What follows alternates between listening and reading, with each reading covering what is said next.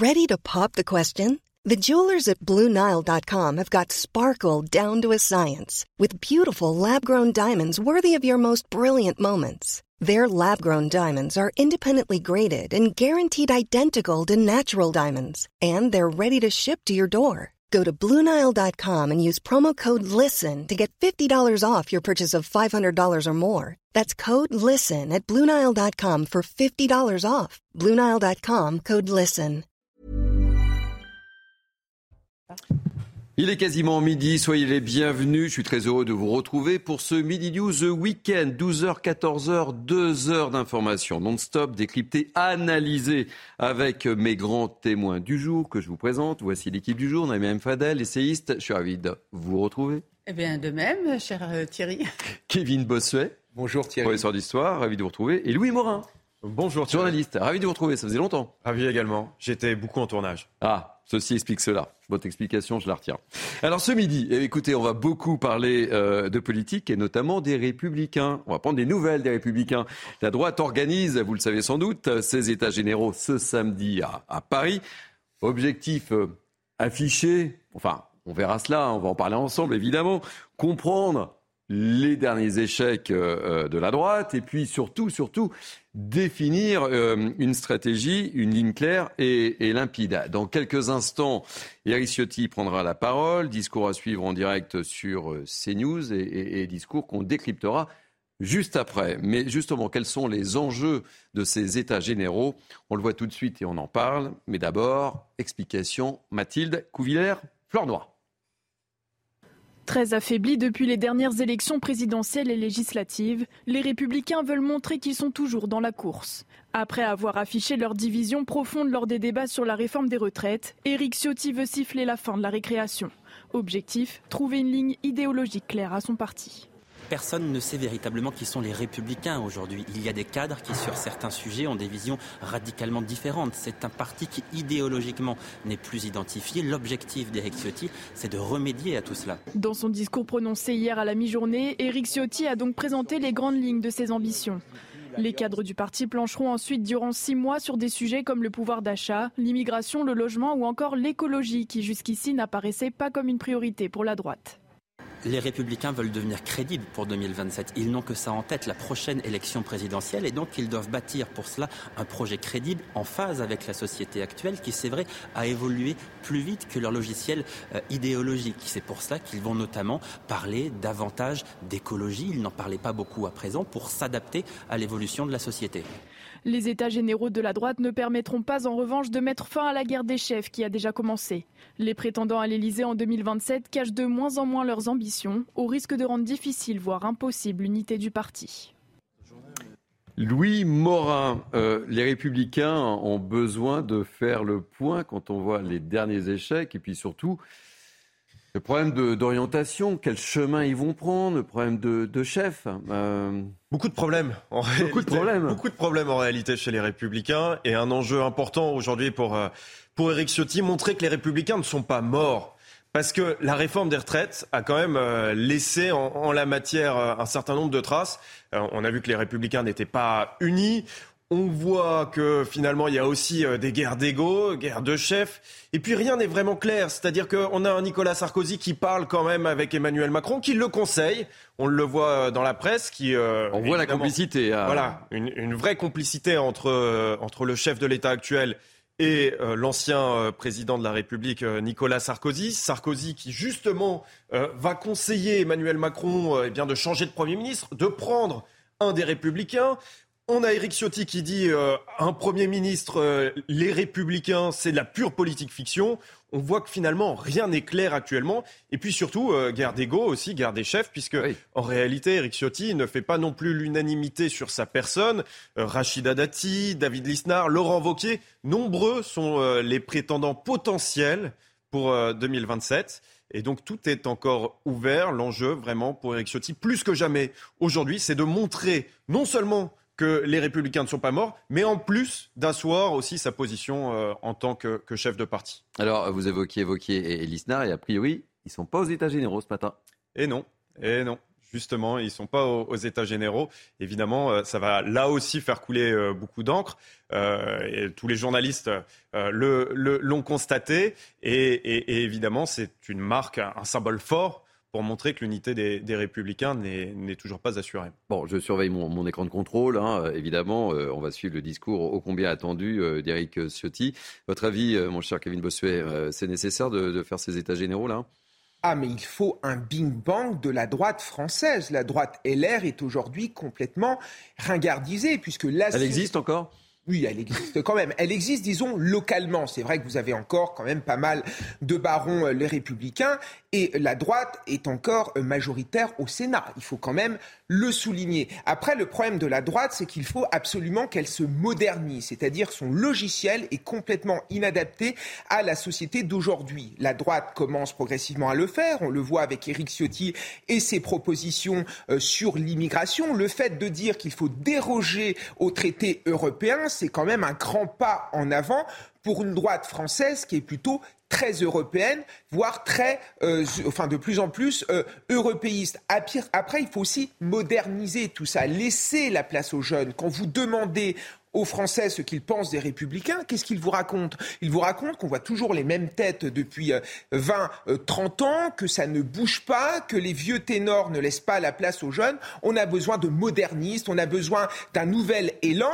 Et les républicains commencent à le faire avec la création, par exemple, d'un think tank, la création euh, d'un site. On met en avant de plus en plus de jeunes. Je pense par exemple à Guilhem Carayon, le jeune euh, LR qui est aussi porte-parole de son parti, mais je crois que le plus dur pour les républicains, c'est l'épreuve de la crédibilité. Parce que le problème pour LR, c'est que euh, ce parti porte un héritage, un héritage qui est contesté. Quand vous interrogez les gens, ils vous disent mais la droite LR, c'est des beaux discours, et une fois au gouvernement, ils ne font pas ce qu'ils ont promis. On l'a vu par exemple sur le fameux Karcher. Allez en banlieue Thierry, tout le monde vous dit où est le fameux Karcher qui devait nous libérer, entre guillemets, de la euh, euh, racaille? Et il y a eu aussi une rupture avec les Français. C'est le fameux traité européen de 2005 qui a été rejeté par les Français et que la droite, finalement, a, fait voter euh, au Parlement. Donc il y a eu au fil des dernières années une forme de déconnexion avec les classes populaires, avec les classes moyennes. Et si la droite veut véritablement un avenir,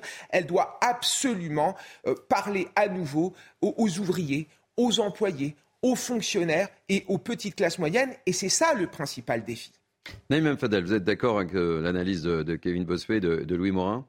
Oui, bah écoutez, en partie, en partie, parce que je pense que la, droite est loin d'être euh, morte, effectivement, parce qu'il faut rappeler qu'elle est effectivement, comme disait Kevin, elle est au Sénat, mais elle est aussi euh, majoritaire dans les départements, majoritaire dans les, dans les communes et aussi euh, les régions.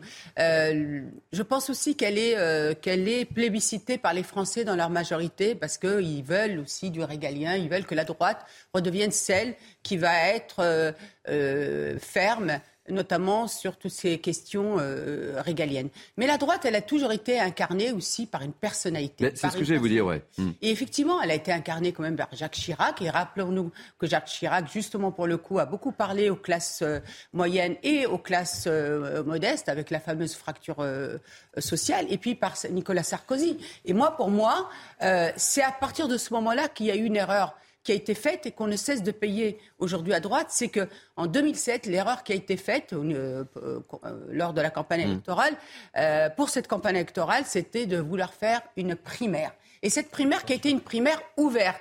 Et rappelons-nous, elle était ouverte à tout le monde. C'est-à-dire que des gens de gauche ont voté massivement contre le fait que Nicolas Sarkozy soit candidat lors de cette campagne électorale. Et c'est là, pour moi, où ça a été l'erreur fondamentale qui a été, qui a été faite, parce que s'il avait été, s'il l'avait plébiscité comme leur candidat, il aurait été élu. Et puis rappelons-nous aussi une autre chose qu'a fait Nicolas Sarkozy, que j'ai plus, j'ai moins retrouvé dans la droite par la suite, c'est que lui, il a su parler aux quartiers justement, alors que les quartiers avaient laissé euh, cette OPA faite par la gauche sur les quartiers, alors que les quartiers sont fondamentalement plutôt de droite sur le régalien, sur la famille, sur le libéralisme, l'entrepreneuriat, etc. Et Nicolas Sarkozy, rappelez-vous, il avait quand même Rachida Dati aussi comme conseillère, a su parler au, quartier. Et pour moi, après, bah, l'erreur Fillon, il faut dire les choses, qui n'a pas su se retirer au moment opportun, parce que s'il s'était retiré, s'il avait laissé la place à Juppé, je pense que Juppé aurait été euh, élu. Et mais la problématique, oui, dernière chose. Oui. Non, non, non mais la dernière chose, c'est qu'effectivement, ils ont été aussi vampirisés par Emmanuel Macron, puisqu'il a débauché énormément de gens, et qu'aujourd'hui, ce centre droit qui était avec la droite, hein, la droite, euh, disons, euh, plus droite-droite et, le centre droit, avait permis cette coalition. Et aujourd'hui, c'est tout ça la difficulté. Donc, effectivement, à un moment, faire un état des lieux aujourd'hui, il est nécessaire. Et moi, le conseil que je donnerais à la droite aujourd'hui, c'est effectivement de rajeunir, d'ouvrir à la diversité, parce que vous regardez, ils sont peu ouverts à la, à la diversité. Et la troisième chose que je dirais, d'aller euh, parler au quartier populaire. Mais le problème de fond, et vous l'avez très justement évoqué, c'est que la droite a toujours été incarnée, historiquement parlant, par un chef. Jacques Chirac, Nicolas Sarkozy, et les troupes se ralliaient derrière. Aujourd'hui, abondance de biens nuit. Parce qu'on le voit bien sur ces états généraux, on l'évoquait avec vous, euh, mon cher Louis, euh, Vauquier, dont on dit que potentiellement, bon, il n'est pas là. David Lisnard, que vous connaissez bien, Naïm Fadel, dont on dit que il n'est pas là. Euh, Aurélien Pradier, il est là. Et Éric Ciotti, est-ce qu'il incarne ou pas aujourd'hui le LR d'aujourd'hui? C'est la question qu'on peut se poser. Euh, mais, pourquoi ils ne sont pas là? Tout simplement parce qu'ils ne veulent pas se griller. Regardez ce qui, se passe aujourd'hui à droite. On a euh, un parti, les Républicains, complètement divisé. Moi, je n'ai pas compris ce qui s'est passé sur la réforme des retraites. Enfin, le fait que les républicains ne votent pas cette réforme des retraites alors que c'était dans leur programme, alors que ce projet mis en avant par Emmanuel Macron, c'était en fait le projet de la droite française, c'est évidemment incompréhensible. Et derrière cela, il y a aussi des ambitions personnelles. Quand je vois M. Pradier, qui est prêt à sacrifier l'unité euh, du parti pour briller dans les médias ou pour la jouer euh, personnelle, ça, les Français n'en veulent plus, les Français n'en peuvent plus. Et quand Neymar disait à juste titre que les républicains ont des élus locaux solide. Sauf qu'on se rend compte de quoi Que l'étiquette LR est aujourd'hui un fardeau. Les grands-mères LR qui ont été élus, ils ont été élus euh, sur leur nom. Je pense par exemple à Serge Grouard. À Orléans, les gens votent pour Serge Grouard, ne votent pas forcément pour les Républicains. Et certains candidats qui se sont présentés aux législatives sous l'étiquette LR racontaient que LR, ça avait finalement plomber la campagne. Le problème finalement des républicains, c'est que l'étiquette est complètement démonétisée et il y a aussi le problème de l'espace politique parce que essayer de trouver une voie entre Marine Le Pen, très sociale, très dure sur les sujets euh, régaliens et de l'autre côté un Emmanuel Macron qui a globalement le programme économique de la droite LR, c'est compliqué. Et dernière chose que j'aimerais ajouter, parce qu'on parle souvent d'espace politique, il faut aussi parler de niche sociologique parce que aujourd'hui les républicains, c'est un électorat plutôt très âgé, c'est un électorat plutôt si, c'est un électorat plutôt euh, provincial. Le problème, c'est que les classes populaires ont tellement été déçues de la droite qu'ils sont partis chez Marine Le Pen et les bourgeois qui défendent des intérêts économiques précis sont partis de plus en plus chez Emmanuel Macron. Donc il y a un problème d'identité de ce parti, il y a un problème d'électorat. On a l'impression d'avoir un parti qui s'écroule sur lui-même puisqu'il n'y a plus de pilier idéologique, il n'y a plus de ligne idéologique et surtout, il n'y a plus d'électorat assez solide pour entrevoir un avenir radieux. Oui, Morin, très rapidement, je peux vous interrompre à tout moment. Hein. On attend le discours d'Éric Ciotti, évidemment. Mais vous avez raison, il y a la question de l'espace politique qui est fondamentale. C'est-à-dire qu'à partir du moment où on a d'un côté des euh, anciens euh, LR qui sont passés chez Macron et qui ont la tentation de se redroitiser à nouveau parce que, justement, eh bien, il y a un espace politique à prendre, Darmanin le fait très bien. Alors qu'on voit Eric Ciotti en train d'arriver là, sur nos images en direct euh, sur CNews. Je, je, vous ai interrompu. Et aujourd'hui, Darmanin et parfois tient parfois des discours. Gérald Darmanin tient parfois des discours qui sont plus à droite qu'Eric Ciotti. Donc comment vous, voulez-vous qu'un qu'un Éric Ciotti trouve encore sa place dans un dans un parti qui incarnait traditionnellement la droite? On a Éric Zemmour qui quand même hmm. euh, a, fait 7% à la présidentielle. C'est pas rien. Il a quand même réussi à, à fédérer davantage que LR à la présidentielle. Et donc là aussi, ça pose aussi une question euh, pour, euh, pour LR et pour son existence aujourd'hui. Et puis la réalité, c'est aussi, et on l'a dit tout à l'heure, c'est qu'aujourd'hui, il n'y a plus de chef chez LR. Et Éric Ciotti n'est pas un chef euh, naturel. Voilà, il n'incarne pas euh, ce que pouvait incarner un, Nicolas Sarkozy. Ou un Jacques Chirac, évidemment. Ou un, Jacques Chirac à l'époque. Et, forcément, ça, pose des questions et forcément, ça laisse du champ libre aussi à tous les autres, et notamment à Aurélien Pradier et à toutes les ambitions, ah la possibilité. non, non, mais ce que je veux dire, non, non, non, mais, ça leur laisse la possibilité Alors, attention. de prendre des libertés. Une image désastreuse. Allez, on va écouter Éric Ciotti euh, pour son discours en direct sur. Mes chers compagnons, oui, mes chers compagnons, rien que ce mot renoue avec nos racines. Mes chers amis, quel bonheur de vous retrouver ce matin. Merci à vous d'avoir répondu à l'appel de la fidélité. Merci à vous tous, militants des Républicains, mais surtout militants de la France. Il nous disait mort, divisé, il nous disait dépassé. Pourtant, nous voici. Pourtant, nous sommes là, vivants et rassemblés. C'est cette fidélité qui nous permet aujourd'hui de lancer nos États généraux. Nous entrons aujourd'hui plus résolus que jamais sur le chemin de notre refondation. Au fil des mois, nous réunirons toutes nos fédérations, militants, élus, intellectuels, pour débattre, échanger. Nous voulons nous ouvrir au plus grand nombre. Nous mènerons dans cet esprit une vaste consultation où chacun pourra librement participer, contribuer. Vous l'avez compris, ces États généraux ne sont pas l'affaire d'un seul jour. Ils ouvrent un long chemin, un long chemin qui nous mènera de débats en discussion, de rencontres en réflexion, de ce jour jusqu'au début de l'année 2024.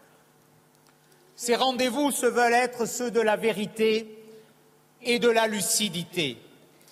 Disons-le d'emblée, notre famille politique n'a pas manqué d'être bousculée, fragilisée, installant le doute jusqu'à notre avenir.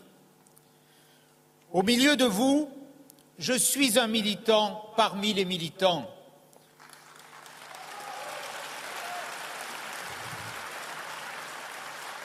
J'ai adhéré au RPR en 1981. Animé des mêmes espoirs, ayant goûté l'enthousiasme des mêmes victoires, mais aussi ayant connu le désarroi des mêmes défaites. Un militant qui, comme vous, ne veut pas se résigner, se résigner à voir notre famille politique jouer les seconds rôles ou les supplétifs des uns ou des autres. La seule place qui vaille, mes amis, vous le savez, pour nous, c'est la première. La seule boussole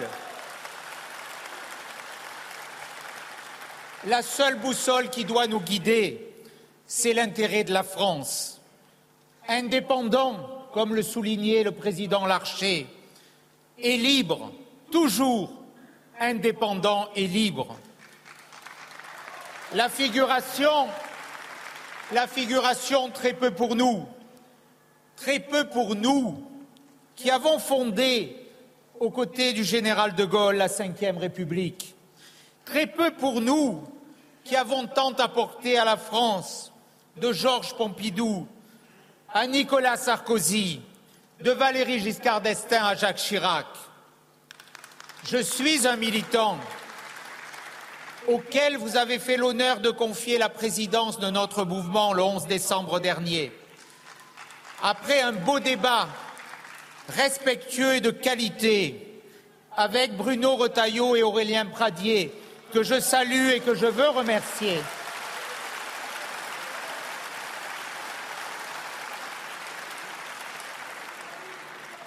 Merci à toi, Bruno. Merci à toi, Aurélien. Votre présence, votre présence est le signe que nous sommes unis et rassemblés pour l'essentiel. Depuis que vous m'avez fait cet honneur, j'ai consacré toutes mes forces, tous mes instants, dans un moment difficile, à nous doter des outils de notre redressement. Ces dernières semaines, nous n'avons pas économisé notre énergie. Lancement d'un média, inauguration d'une académie de formation qui porte le nom de Georges Mondel, figure de la résistance, figure d'une droite des valeurs et des convictions. Un média qui porte le nom que lui avait donné Philippe Seguin, une certaine idée, cette certaine idée de la France que portait notre famille politique. Constitution d'un shadow cabinet autour d'Annie Genevard, notre secrétaire général que je salue.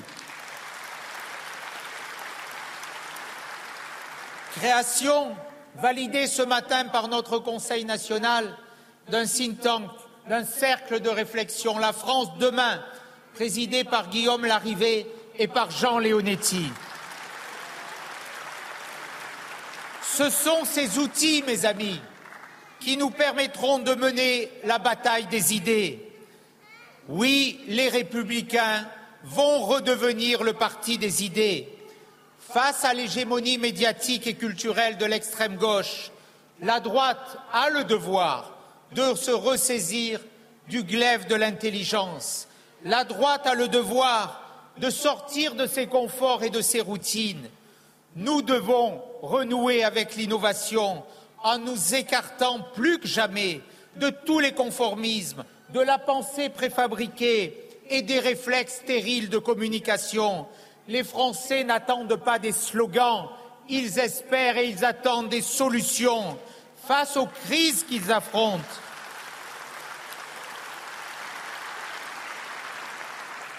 Face aux crises qu'ils affrontent, ils veulent plus des idées neuves que des idées réchauffées ou paresseuses. Nous avons le devoir de leur offrir des solutions innovantes, des idées fortes, bref, de couper le robinet d'eau tiède. Le devoir, le devoir, mes amis, avec vous, de nous saisir de tous les grands enjeux, car rien de ce qui est français doit nous être étranger. On ne comprend la plaine que du haut des sommets, écrivait le dramaturge Ibsen. Alors, visons les sommets, ne nous interdisons aucune ambition, aucune audace, aucun combat.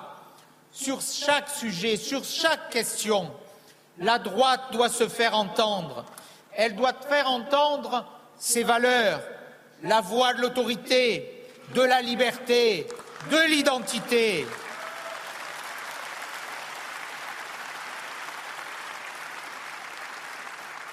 Jamais ces valeurs et l'enquête tout à l'heure de Louis Harris en témoignaient et le démontraient. Jamais ces valeurs n'ont été autant plébiscitées par les Français. Et pourtant, jamais elles n'ont été aussi absentes des couloirs du pouvoir. Nous voulons les replacer au cœur de la vie politique. Notre refondation, nous ne devons pas simplement et seulement la conduire pour nous-mêmes, naturellement, mais nous devons la mener surtout pour la France, car la France a besoin d'une droite forte, courageuse, conquérante. On me rétorquera, on me rétorquera que ce n'est pas bien novateur, que ce n'était plus dans l'air du temps, à l'air du en même temps, que d'être de droite. Il y a six ans, rappelez-vous, on nous disait que la gauche et la droite n'existaient plus, que ces concepts étaient dépassés, qu'ils devaient être balayés, remplacés par un nouveau monde merveilleux. On nous promettait un nouveau monde d'experts, de techniciens. Nous avons aujourd'hui la plus banale des technocraties. Les Français ne veulent plus d'une politique avec un peu de gauche, un peu de droite et au final beaucoup d'immobilisme. Le en même temps a failli, car le en même temps c'est l'impuissance, c'est l'absence d'idées, c'est l'absence de conviction, c'est l'absence de valeurs.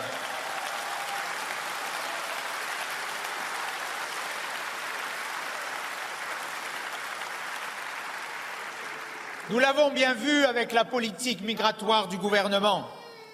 Alors que les Français disent clairement, sans ambiguïté, qu'ils refusent cette immigration de masse, qu'elle est source de chaos et qu'elle doit être jugulée, le gouvernement s'est embourbé dans un projet inconsistant et sans cesse repoussé.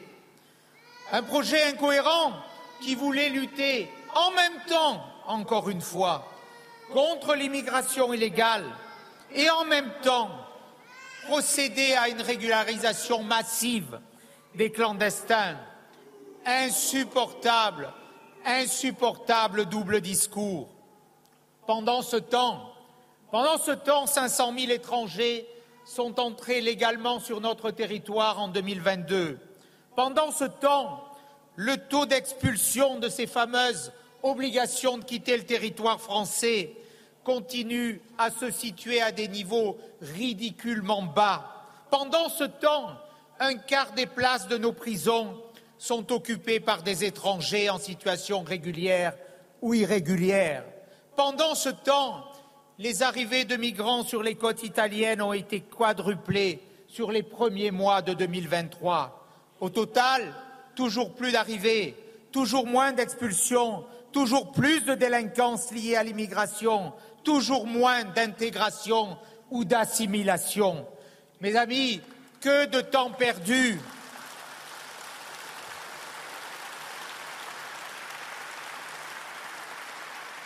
Que de temps perdu à jouer les équilibristes. La méthode du en même temps nous a montré toutes ses limites. Il faut donc, et c'est une conclusion évidente, en changer urgemment. Nous, avec vous, aux républicains, nous voulons ouvrir un autre chemin. Nous l'avons démontré avec les propositions de loi que nous avons portées fièrement avec Olivier Marlex, le président de notre groupe à l'Assemblée nationale, et avec Bruno Retailleau, avec euh, l'ensemble de nos parlementaires, sénateurs, députés, en harmonie avec nos députés européens, cher François Xavier, cher Nadine, cher Brice.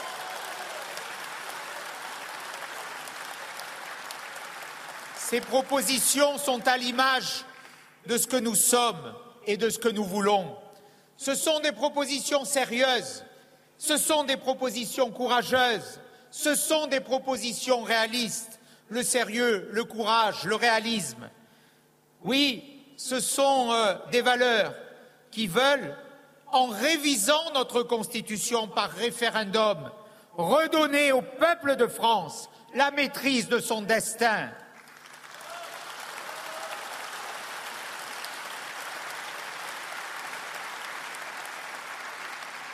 que ceux qui parlent de façon impuissante, sans cesse et toujours, nous écoutent répondre à notre appel, l'appel du peuple, l'appel de la réforme de la Constitution pour retrouver le cours de notre destin, pour modifier par référendum aujourd'hui ce qui bloque, ce qui entrave, ce qui paralyse la destinée de notre nation à choisir qui elle accueille, qui elle souhaite et qui elle ne veut plus sur son territoire.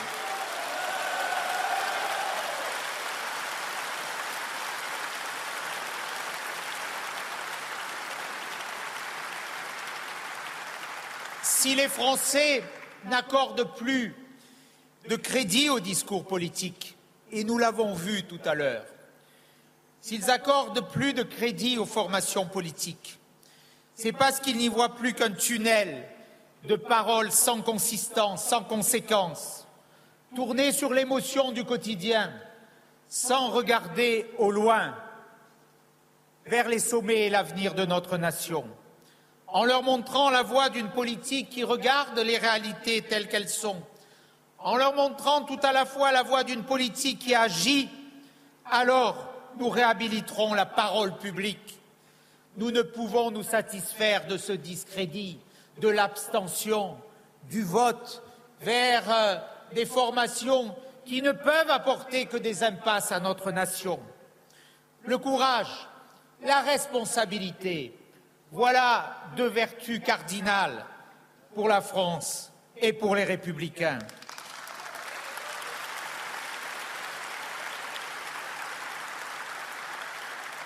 Je veux pour la France une droite de l'action et des solutions, une droite d'action qui se préoccupe du quotidien tout en portant une vision.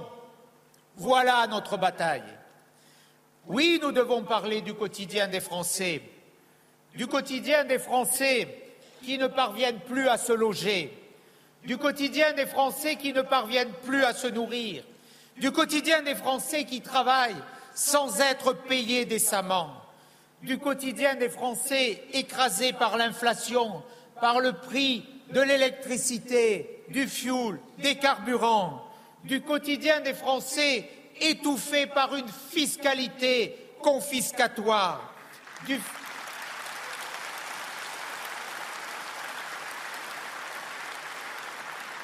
du quotidien des Français qui ne peuvent plus se soigner partout et à côté de chez eux, confrontés à des urgences saturées, confrontés aux déserts médicaux, du quotidien des Français, de ces territoires ruraux, de nos villes et de nos campagnes, trop souvent délaissés, voire abandonnés. Car le quotidien des Français, ce sont hélas ces violences qui empoisonnent, qui polluent la vie de nos compatriotes. Face à cette tourmente de l'insécurité, l'État doit retrouver autorité, fermeté et force. L'État doit de nouveau se faire respecter à contre-courant, à contre-courant des immondes slogans de l'extrême gauche, dégoulinant de haine. Nous, nous voulons dire que nous aimons la police et que nous l'applaudissons.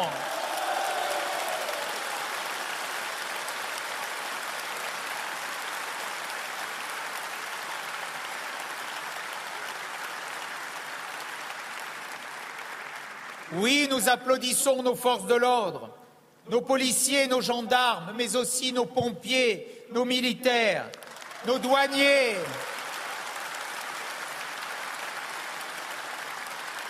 Tous ceux qui nous font l'honneur de porter l'uniforme de la République. Cet uniforme tricolore doit être sacré, il doit être intouchable. Oui, nous applaudissons tous ceux qui se mobilisent chaque jour, au péril souvent de leur propre vie, pour protéger les Français, pour défendre notre nation et quelquefois pour la sauver, dernier rempart contre la barbarie.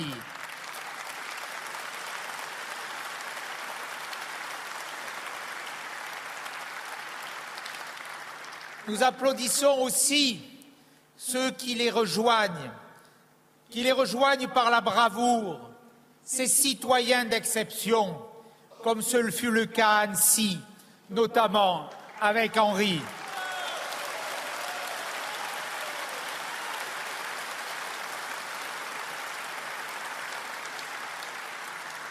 Merci à nos héros. Ils donnent de la force et du courage.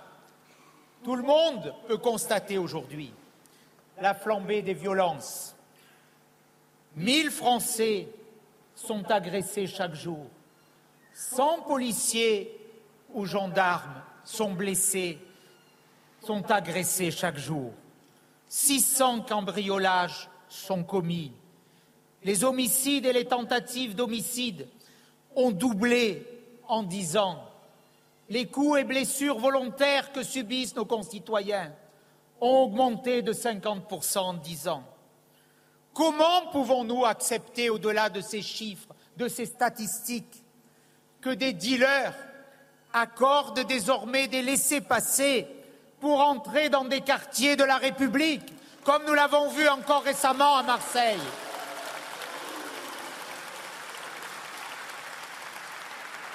Comment pouvons-nous accepter? Comment ceux qui nous dirigent peuvent accepter que la violence se soit répandue jusque dans ce sanctuaire que doit être l'école de la République. Oui, le quotidien des Français le quotidien des familles. Et là encore, cette valeur de la famille, elle est essentielle. Le quotidien de nos familles, c'est une école qui s'effrite, pour ne pas dire qui s'effondre, sous les coups de boutoir d'une violence qui contamine tout, d'une défiance permanente à l'autorité, à l'autorité de la loi, de la règle, à l'autorité du maître d'école, d'une violence qui prive trop d'élèves de conditions d'enseignement dignes de ce nom et conduit à un affaiblissement inédit de notre niveau scolaire. Ayons ici solennellement une pensée de soutien et de fraternité pour tous les jeunes Français victimes de harcèlement scolaire.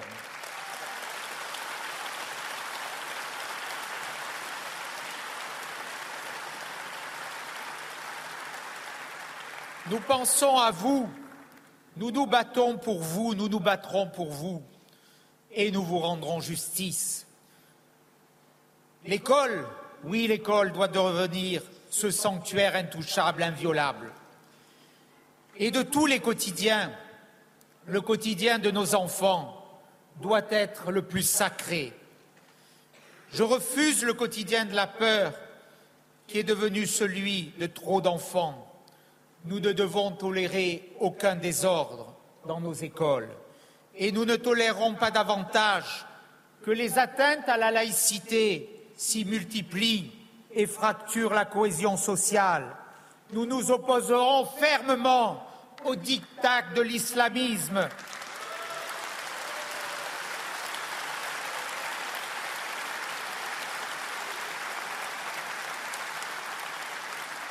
L'État doit assumer ses responsabilités.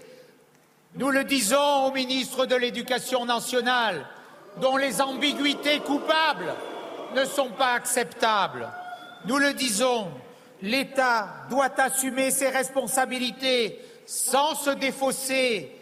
Le voile, comme l'a voulu Jacques Chirac, mais aujourd'hui les abayas dans nos écoles, les burkinis dans nos, dans nos piscines ou sur les plages, c'est non.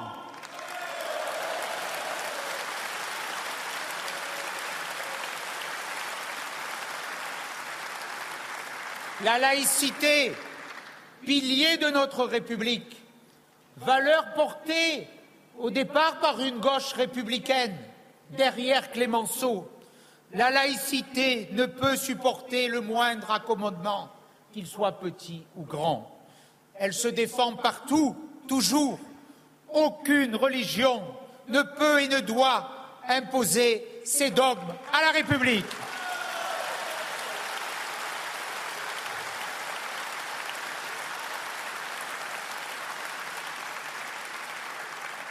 Nous ne laisserons pas messieurs Piolle et ses acolytes qu'il soit maire de Strasbourg, de Bordeaux ou d'ailleurs, abandonner la République aux obscurantismes.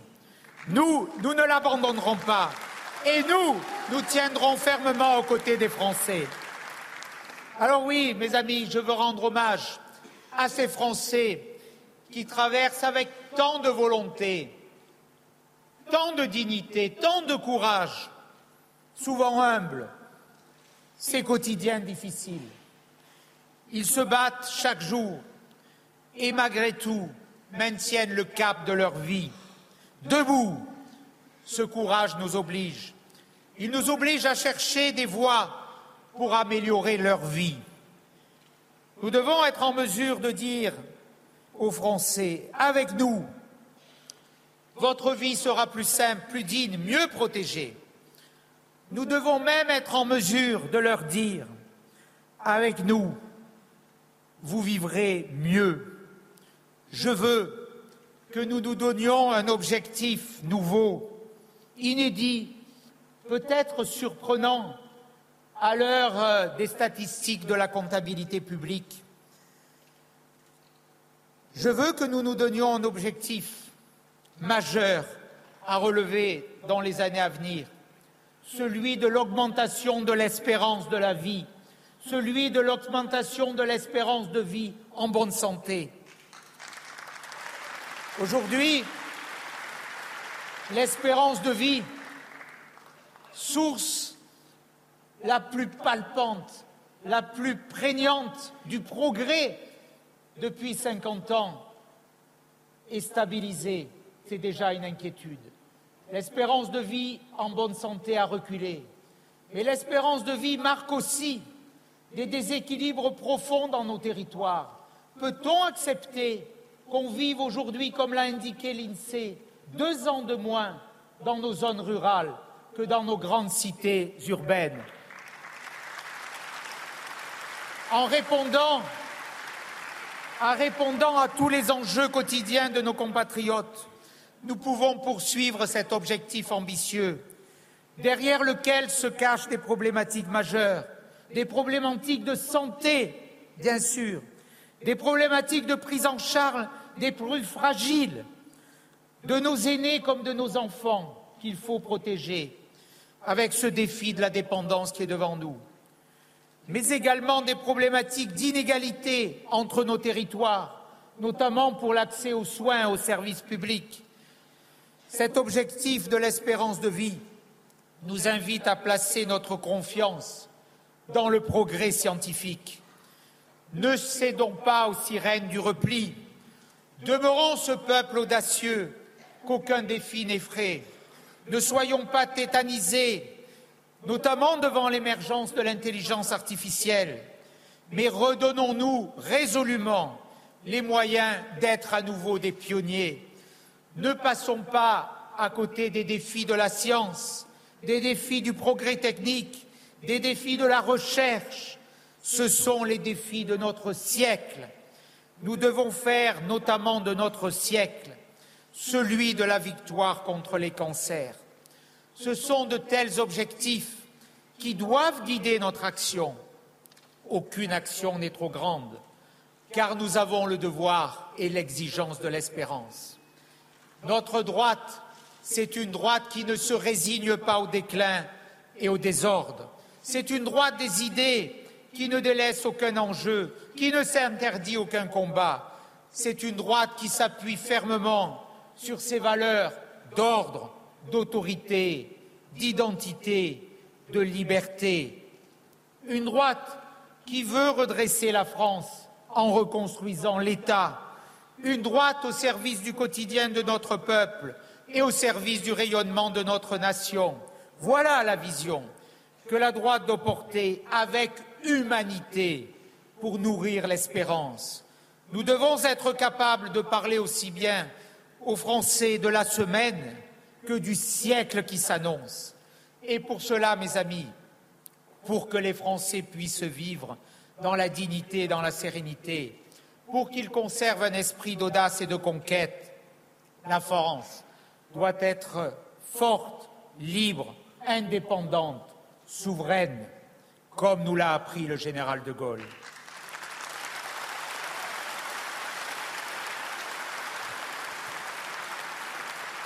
Il n'y a pas, de peuple libre dans une nation qui ne l'est pas. La liberté c'est la première des trois vertus de notre devise républicaine. Ça doit être aussi la première des valeurs de la droite. Elle est indissociable de l'autorité, car il ne peut y avoir de liberté dans le désordre et le chaos. Elle est indissociable de l'identité, car il n'y a pas de liberté dans l'oubli de soi-même. Nous sommes ce parti de la liberté qui veut desserrer les trop nombreux carcans qui nous enserre et qui pèse lourdement, trop lourdement, tellement lourdement sur les Français.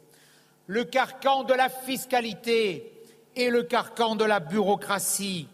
Je veux Je veux demain une droite de la baisse des impôts. Il nous faut, il nous faut en finir avec les dérives d'une fiscalité écrasante. Il nous faut en finir avec les dérives de nos finances publiques.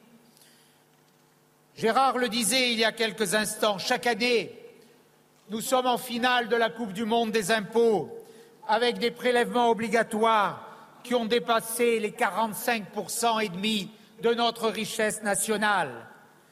Nous sommes les finalistes de la Coupe du monde des dépenses publiques, avec des dépenses publiques qui atteignent plus de 58% de notre richesse nationale. Et oui, certains osent dénoncer une forme de libéralisme. Qu'est-ce que ça serait si on était plus haut?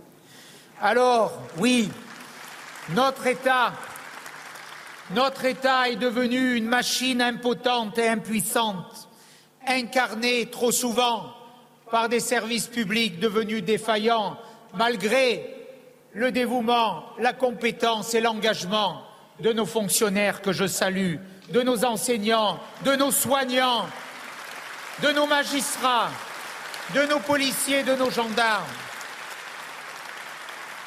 Mais pour autant, l'école, l'hôpital, la justice, aujourd'hui, ne sont plus dignes de la confiance des Français. Il nous faut entendre, il nous faut entendre la colère du contribuable, qui en a ras-le-bol de financer à fond perdu le déclin de notre nation. Oui, je veux une droite de la baisse des impôts. Oui, je veux une droite de l'ordre dans nos comptes publics. Comment regarder avec confiance vers demain quand la dette de la France dépasse les 3 000 milliards d'euros? Comment regarder avec confiance l'avenir quand la France, en 2024, sera le seul pays d'Europe à connaître un déficit public supérieur à 3 Ce n'est pas moi qui le dis, mais un commissaire européen que nous avons rencontré avec Michel Barnier et François Xavier mercredi à Strasbourg. En remettant de l'ordre dans nos comptes, nous redonnerons à la France sa dignité et sa crédibilité. La France ne peut donner des leçons de plus en plus déplacées à l'Europe et à la terre entière en continuant à vivre à crédit. Un État mieux géré, c'est un État plus efficace, un État qui accompagne et simplifie la vie des Français, alors qu'aujourd'hui, il la complique en permanence ou la délaisse trop souvent. Nous sommes et nous devons être encore plus cette famille de la liberté qui veut mettre fin à l'hystérie des normes qui s'accumulent et viennent régenter le moindre micro-détail de nos vies. Ces normes forgées par quelques technocrates déconnectés du bon sens et de toute réalité. ZFE, ZAN, DPE, ces acronymes décrivent tout simplement une atteinte à nos droits individuels et un retour inédit sur les acquis de la décentralisation. Demain, si on suit cette logique, c'était donc Eric Ciotti, le leader des Républicains en direct du cirque d'hiver Bouglione. Le discours d'introduction à ces états généraux des LR. On décryptera plus longuement dans la deuxième partie de News Weekend. Mais premier décryptage, première réaction, première analyse. Oui, Morin, vous l'avez trouvé comment, Eric Ciotti? Incroyable, incroyable discours d'Eric Ciotti, un homme providentiel qui se, qui se révèle que les Français attendaient. Il y aura un avant et un après 17 euh, juin, si je puis dire. On a vu un héros, figure divine, sauveur de la France en crise. J'en fais peut-être un peu trop. Je sens que vous êtes euh, un peu piquant. Il y a, peut-être un, brin d'ironie dans, mon propos. En tout cas, Eric Ciotti qui a fait ce, discours au, cirque d'hiver devant 1600 euh, places. Euh, on a vu que toutes les places étaient euh, pas remplies. En fait, on l'a pas vraiment vu d'ailleurs sur ce plan parce que on a un plan fixe, hein, une réalisation assez modeste, c'est le moins qu'on puisse dire, un plan fixe sur sur Eric Ciotti. On entend même un, bébé crier derrière. Oui, on entend bien, oui, c'est vrai. Et, un Eric Ciotti, finalement, qui tient un discours ben, finalement quand même assez décevant par rapport à, toutes les ambitions euh, qu'il y avait hein, autour de ces États généraux. On nous les avait vendus comme effectivement quelque chose qui allait euh, eh bien relancer les républicains. Je ne pense pas que euh, aujourd'hui Emmanuel Macron tremble devant le, discours que l'on vient d'entendre. On aura l'occasion d'y revenir tout à l'heure. On reviendra tout à l'heure sur, sur le décryptage plus en détail. On va retrouver Guillaume Bernard, politologue. Soyez le bienvenu, Guillaume Bernard. Euh, vous avez trouvé comment ce discours convaincant avec un vrai projet, euh, une, euh, des républicains qui vont se relever, partir de l'avant? Soyez le bienvenu, Guillaume Bernard. Merci infiniment. Je pense On décrypte très rapidement, hein, Guillaume Bernard, parce qu'on vous retrouvera dans la deuxième partie, mais deux mots très rapides. En deux mots, c'est un discours essentiellement à destination des adhérents, des militants, des élus pour essayer de maintenir l'unité du parti en espérant que celui-ci survive jusqu'en 2027 et que celui-ci réussisse peut-être à avoir un candidat au second tour en tablant sur le fait que la, la, grande coalition macronienne n'aura pas de candidat naturel euh, pour succéder à Emmanuel Macron. Et donc je pense que c'est essentiellement un discours qui a pour but d'assurer euh, l'unité en utilisant tous les items de la droite traditionnelle, l'immigration, la sécurité, euh, la fiscalité euh, donc c'était essentiellement un discours pour coaguler, euh, peut-être plus que pour euh, menacer Emmanuel Macron. Guillaume Bernard, je vous garde tout à l'heure pour la deuxième partie. Vous serez au rendez-vous parce qu'on aura plein de choses à dire, évidemment, hein, sur ce discours de Yannick Ciotti. Merci à tout à l'heure pour cette première analyse. Rapidement, euh, Naïma Fadel et Kevin Bossuet. Alors que notre ami Michel Chevalet nous a rejoint sur ce plateau, c'est toujours un plaisir d'avoir Michel euh, sur, ce, plateau et dans Mini News The Weekend, puisqu'on parlera de ce tremblement de terre. Euh, Naïma Fadel. Non, mais moi, je, vois, enfin, j'ai entendu un, un discours clairement en direction des militants. Donc, il est adapté euh, à l'électorat euh, de droite et aux militants. C'est pour ça qu'il a cité euh, Georges Pompidou, le président Pompidou. Il a cité aussi euh, Jacques Chirac. Il a aussi fait référence au général de Gaulle avec la question de la souveraineté d'une France forte et, libre.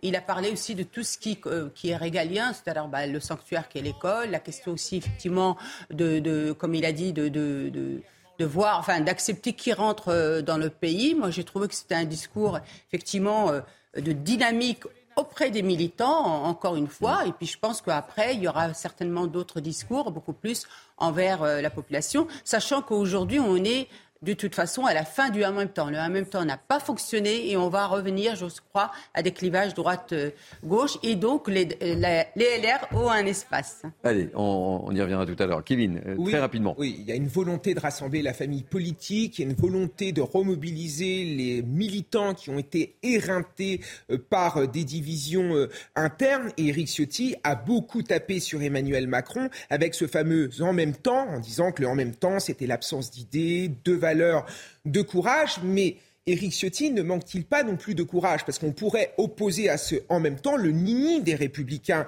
le ni coalition, ni dissolution. Je veux dire, à un moment donné, si l'urgence est de réveiller ce pays, c'est véritablement de mettre en place des réformes importantes, pourquoi la droite française ne s'allie pas Emmanuel Macron euh, au gouvernement? Ou alors il faut dissoudre l'Assemblée nationale, donc il faut demander aux républicains de voter la motion de censure. Donc vous voyez bien qu'il y a une forme ici de contradiction et une perte de crédibilité dans le discours même.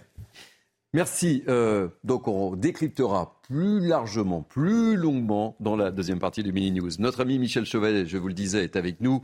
Euh, grosse frayeur pour le grand ouest de la France.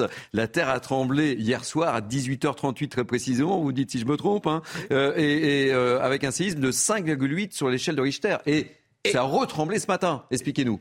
Eh ben oui, et c'est-à-dire que... c'était prévisible. Comment? C'était prévisible ah Les répliques, oui. Oui. Enfin, les répliques presque aussi fortes que la première secousse, c'est très rare. Euh, la première remarque, la première remarque, ce n'est pas anormal qu'il y ait des tremblements de terre, contrairement à ce que l'on pense dans, la Charente. Euh, cette carte-là provient du BRGM, donc c'est la sismicité de la France. Et on voit qu'il y a une faille sud-armoricaine, un réseau de failles, en fait, principal, vous voyez, qui vient de l'Atlantique, qui passe par Brest, au large de Nantes, et va euh, jusqu'en Vendée et qui est les vestiges, cette faille, les vestiges de ce qui s'est passé il y a 200 millions d'années. Vous voyez que, eh oui, où là, la région a été très malmenée dans la mesure où l'Europe s'est séparée de, l'Amérique parce qu'il y avait un riff, une dorsale euh, au milieu de l'Atlantique. Et puis bah, maintenant, bah, il y a 4-5 000 kilomètres. Les RGM, c'est quoi précisément pour nos téléspectateurs RGM quand vous parlez de RGM bah, c'est le bureau de recherche et voilà. Millière qui, avec le CEA, bah oui, parce qu'on a besoin de la sismicité pour savoir où on met les centrales nucléaires. Il y a le CEA et EDF également. Donc c'est un document tout à fait euh, euh, officiel. Donc il n'est pas anormal, il s'en est déjà produit. Et le dernier, euh, le plus fort qu'on a eu, c'est à peu près il y a 20 ans, c'est à l'île d'Oléron. Donc ce n'est pas anormal. Par contre, par contre, ce qui s'est passé, c'est que on dit bon, il y a eu quelques dégâts. Non, non, non, non. Maintenant qu'on regarde de très près, on s'aperçoit qu'il y a, j'ai vu le chiffre, il y a 153 maisons ou bâtiments même publics qui ont été sévèrement touchés. Ah oui, il y a hein. un certain nombre d'habitations qui ne pourront pas être à nouveau occupées. Donc, il faut faire très attention. Il ne faut pas dire, euh, ouais, il y a eu une magnitude 5, il n'y a pas beaucoup de dégâts. Oui, premier coup d'œil, il n'y a pas beaucoup de dégâts, mais il y a un certain nombre de fissures qu'il va peut-être de re- regarder de très près. Donc, ce qui s'est passé, c'est tout de même, c'est quelque chose de, de- de très sérieux. Et alors, ce qu'on peut craindre, évidemment, ça, ça s'est reproduit ce matin tôt. Est-ce que, qu'est-ce qu'on peut dire euh, aux, aux Français et aux habitants de, de cette zone qui nous regardent Parce qu'on a vu beaucoup de, de témoignages ce matin de, Français inquiets, quoi. S'il y a quelques répliques, elles seront beaucoup plus faibles. Par contre, ce type de, de, de, de tremblement de terre dans cette région, on les a à peu près euh, tous- les, les 20 ans. Le dernier remonte à 20 ans. Donc, contrairement à ce que l'on pense, la sismicité en France n'est pas limitée à, comment, par exemple, aux Pyrénées, parce qu'il y a la zone de compression de, l'Espagne, n'est pas limitée euh, au Var, aux Alpes-Maritimes. euh, non, non. L'Ouest, l'Ouest, de par sa position avec ce qui s'est passé il y a 200 millions d'années, c'est l'hypothèse actuellement la plus plausible, fait que ben, on, est, exposé à des tremblements de terre de, l'ordre de magnitude 5. Et comme ce sont de vieilles habitations, c'est-à-dire qu'on n'a pas ce qu'on appelle des chaînages aujourd'hui avec des plaques de béton, on met des ferraillages. C'est-à-dire que les plaques peuvent s'écarter, mais elles ne s'écroulent pas. Les- mais là, ce sont des moellons, hein, les maisons anciennes, vous avez vu, à l'île de Ré, à l'île d'Oléron, ce qui fait le charme, mais qui sont avec un mortier qui a un siècle ou un siècle et demi, et donc la, la- la moindre secousse, évidemment, décèle les, les pierres et, et le- le- le- Et, l'ensemble. et- et le fait est, c'est qu'effectivement, les habitants de ces régions ne sont pas habitués, évidemment, donc ils sont d'autant plus surpris de, de la violence. Parce que, est-ce qu'on peut un jour penser qu'il puisse y avoir un séisme de- de- d'amplitude 7, par Dans exemple cette région-là, non. Apparemment, enfin, euh, vu, l'historique, apparemment non. Il n'y a pas d'activité sismique avec une source sismique de chevauchement de plaques, d'écartement de plaques. Simplement, c'est un coulissement. Ce sont des réajustements de tension, simplement. Mais Michel, Mais- qu'est-ce oui. qu'il faut- juste une question, qu'est-ce qu'il faut faire si, en cas de tremblement de terre? Parce que là, on voit que les, Bah, si vous êtes dans votre lit, vous êtes surpris. Mais le problème, c'est que ça s'est produit la nuit, en plus. pour se protéger. Je Eh veux ben oui. On reste dans son lit c'est ou ça. on sort ou- oui, Vous- bah oui, c'est ça la, la- la difficulté, c'est qu'il s'est produit le- la, la nuit. C'est ça le, le Oui. moment le, le plus terrible pour les tremblements de terre. sortir ou C'est ce qui s'est passé en Turquie, en Syrie, etc. Voilà.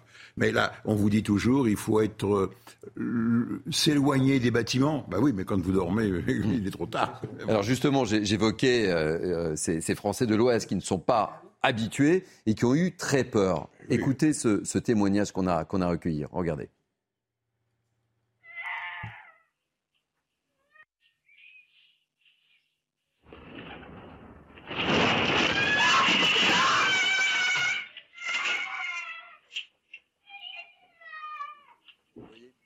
Ouais, c'est impressionnant. C'est les gens ont eu vraiment très peur. On le voit. C'est pas effectivement un, un témoignage comme je vous l'ai indiqué, mais c'est juste une image où on voit effectivement ces, ces Français en, en pleine panique, quoi. hein. Oui, oui, mais enfin, vous avez, c'est une secousse euh, importante, vous voyez, mais enfin, elle, ne- elle ne- elle ne dure pas une minute ou, ou 30 secondes. Tout de même, elle, elle a été, elle a été très brève. C'est-à-dire, c'est un réajustement de, de tensions qui s'accumulent au fil des années le long de ce réseau de failles, je vous dis, qui, qui court dans le, sur l'ouest de la France. Eh bien, écoutez, Michel, merci. Encore une fois, ça a été parfait. Votre analyse, votre décryptage, c'est toujours un, plaisir. Et puis, on en reparlera dans la deuxième partie de, de euh, Mini News Weekend, évidemment. On va marquer une pause et on se retrouve euh, dans quelques instants. À tout de suite, Mini News. C'est jusqu'à 14h. Je vais le dire. Bonjour, soyez les bienvenus, c'est Billy News Weekend, partie 2, notre partie débat avec nos grands témoins du jour que je vous présente dans quelques instants, mais tout de suite place à l'info. Et l'info euh, en ce samedi, c'est Trina Magdine. La terre des Deux-Sèvres a encore tremblé. Une secousse d'une magnitude 5 sur l'échelle de Richter a été ressentie ce matin à 4h27 dans le même secteur. Cette réplique fait suite au fort séisme de 5,4 qui s'est produit hier aux alentours de 18h30 entre la Charente-Maritime et les Deux-Sèvres. Deux morts et trois blessés dans une nouvelle fusillade en Martinique. Les faits se sont déroulés jeudi dans une cité populaire de Fort-de-France. C'est le sixième homicide depuis le départ d'un escadron de gendarmerie venu en renfort sur l'île. Au total, 16 personnes ont été tuées en Martinique depuis le début de l'année. Une attaque contre une école en Ouganda. Selon un responsable, on déplore 37 morts lors de cette attaque terroriste menée par des combattants islamistes dans l'ouest du pays. Les corps ont été transférés à l'hôpital de Bouera, une ville proche de la frontière de la République démocratique du Congo. Merci beaucoup euh, Trina McGuinn. On vous retrouve dans 30 minutes pour un nouveau point info. Tout de suite, le sommaire de cette partie 2 de Mini News Weekend.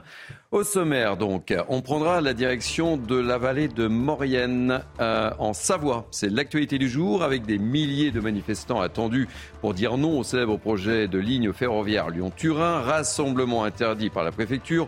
Au centre de ce rassemblement, les soulèvements de la terre. On sera sur place avec nos envoyés spéciaux. Enjeu du projet, radicalité des écologistes. On en parle avec nos grands témoins et nos invités. À la une de notre émission également, on reviendra sur l'affaire Karine Equivillon, hein, une dramatique affaire qui ne laisse personne indifférent. Son mari, trahi par ses mensonges, est donc passé aux aveux. Selon lui, il s'agit d'un accident. On reviendra sur le profil et les mensonges de Michel Pial. Dans cette émission aussi, on reviendra également sur la frayeur d'un grand nombre d'habitants du Grand Ouest. On en a parlé avec Michel Chevalet. La Terre a tremblé hier soir à 18h38 très précisément. Séisme de 5,8 sur l'échelle de Richter. Une réplique de magnitude 5 a même été encore ressentie ce matin. Témoignages et explications dans Bini News Weekend. Et puis, dans cette édition, on parlera politique, on prendra des nouvelles des Républicains. La droite organise ses états généraux ce samedi. Vous avez pu suivre en direct le discours d'Éric Ciotti ce midi sur CNews. Et maintenant, quel avenir sur les LR Est-ce que le discours était convaincant? J'interrogerai mes invités et on en débat, évidemment. Voilà le sommaire de cette émission ô combien riche euh, et ô combien chargée. Euh, avec moi, évidemment, Naïm Fadel, essayiste pour cette deuxième heure, Kevin Bossuet, professeur d'histoire, toujours présent, euh, Michael Sadoun, que je suis ravi d'accueillir, comme tous les samedis, très régulièrement, Louis Morin, journaliste. Bonjour. Allez, on va commencer par euh, prendre la direction euh, de la Savoie. Je vous le disais, ce week-end, c'est un week-end euh, sous haute tension dans la vallée de la Maurienne. La justice a confirmé hier soir l'interdiction du rassemblement contre le célèbre chantier de la ligne ferroviaire Lyon. Turin, rassemblement de militants écologistes prévu aujourd'hui et demain. On va retrouver sur place l'une de nos équipes, Mathieu Devez et Jules Bedeau. On va prendre la température. Quel est le climat, Mathieu Devez? Comment ça se passe? Il y a beaucoup de monde? Racontez-nous tout. Oui, beaucoup, beaucoup de monde car aujourd'hui c'est le grand jour avec au programme une manifestation internationale pour la défense des montagnes et de l'eau. Les organisateurs ont d'ailleurs appelé les manifestants à se vêtir de bleu et à se munir de casseroles. Cette saison, un cortège vient de partir il y a quelques minutes en direction de la vallée de la Maurienne. Regardez ces images proposées par Jules Bedeau. Ce sont plusieurs milliers de manifestants déterminés qui convergent désormais probablement vers le chantier de la ligne ferroviaire Lyon-Turin. Alors nous, nous sommes en tête de cortège avec les militants les plus aguerris. La plupart sont masqués, cagoulés munis de parapluies pour ne pas être repérés par les hélicoptères de la gendarmerie. Certains ont même des raquettes de tennis, comme souvenez-vous à Sainte-Soline. L'objectif était notamment de repousser, renvoyer les grenades de gaz lacrymogène tirées par les forces de l'ordre. Et au total, près de 5000 manifestants sont attendus, dont 400 à 500 éléments radicaux. Et certains viennent même d'Italie et de Suisse, deux pays voisins. D'ailleurs, selon une source proche du dossier, 27 étrangers placés sous interdiction administrative du territoire français ont été interpellés et remis aux autorités italiennes les forces de l'ordre, de leur côté, ne cachent pas leur inquiétude. Elles redoutent notamment des actes de sabotage sur différents sites du chantier de la ligne ferroviaire. Merci beaucoup Mathieu Deves. Je rappelle que vous êtes accompagné par euh, Jules Bedeau et que vous pouvez intervenir à tout moment, évidemment, dans le cadre de ce Mini News Weekend. Alors, avant de vous donner la parole, Madame Messieurs, euh, mes grands témoins du jour, euh, quels sont les, enjeux de, de, ce chantier pour bien comprendre de quoi on parle? C'est un reportage de Mathilde Couvillère-Flornois.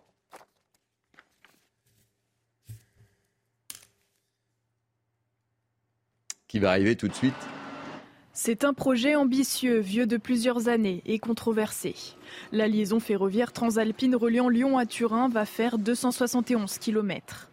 Ce projet a pour objectif de créer un accès plus rapide et de permettre d'acheminer 40 millions de tonnes de marchandises par an et 5 millions de voyageurs. L'objectif aussi, désengorger le sud de la France et dévier près de 3 millions de poids lourds qui traversent les Alpes chaque année.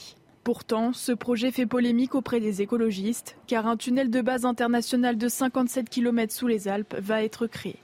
Ce chantier représente un investissement de 8,6 milliards d'euros, soit un engagement de 2,2 milliards d'euros pour la France. Outre la participation des États français et italiens, l'Union européenne finance la partie internationale du programme à hauteur de 40%. Le projet Lyon-Turin datant de 1991 a connu beaucoup de péripéties. Sa mise en service est prévue en 2030.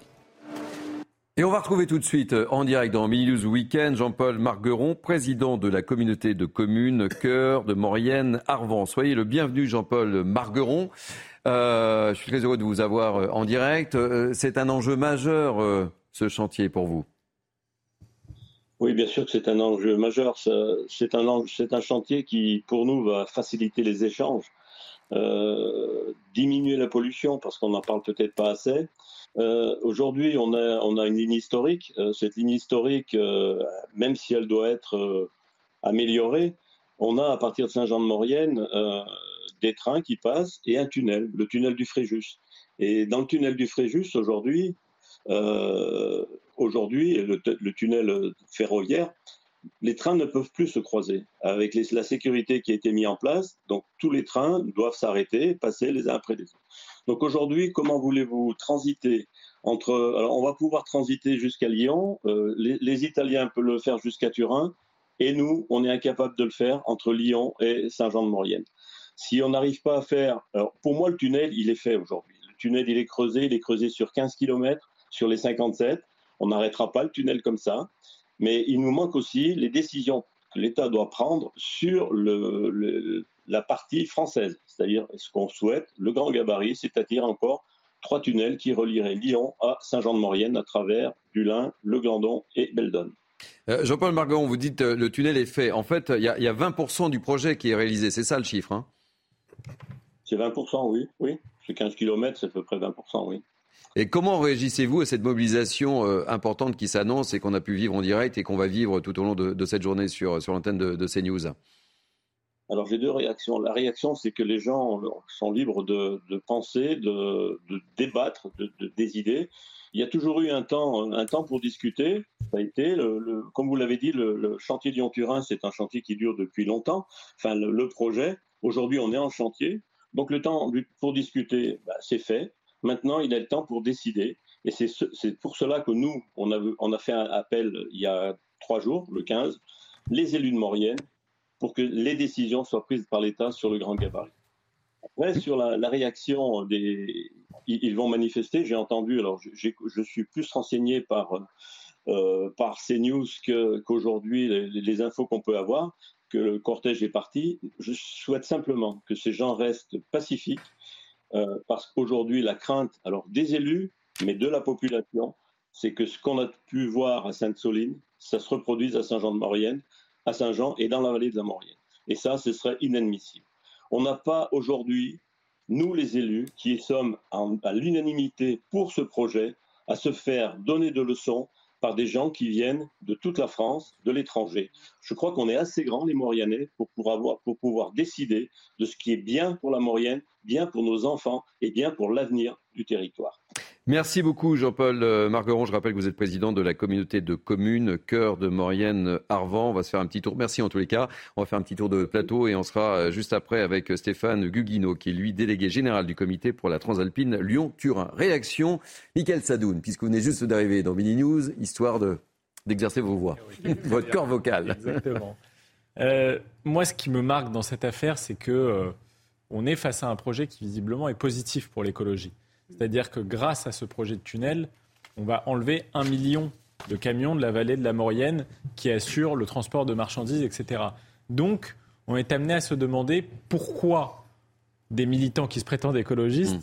font des sittings devant le projet. La réponse est simple, c'est que, un, ce sont des jeunes qui n'y connaissent rien. C'est très important quand même de le mentionner. Cet élu le disait, les élus qui sont sur le terrain, qui étudient le projet depuis des années, ils y connaissent bien plus des écologistes scientifiques, je pense notamment à Mac Lesguy, que je suis sur Twitter et qui est toujours très intéressant, euh, euh, montrent que ce projet est positif. Mais ces gens-là, ce sont, des, ce sont des, politiques, en fait. Ce sont des politiques. Et ce à quoi ils s'opposent, c'est le capitalisme. C'est ça qui les dérange, chez le transport de marchandises. Et on les retrouve dans tous les projets indifféremment, que ce soit sur les méga-bassines ou sur ce tunnel en l'occurrence. Ce qui est désastreux dans l'histoire, c'est qu'ils sont soutenus par un système médiatique qui leur donne de plus en plus de voix, il faut le dire, et par des élus qui viennent sur place soutenir leurs actions. Et je pense notamment à Sandrine Rousseau qui n'a pas du tout euh, euh, condamné ces manifestations qui sont donc illégales.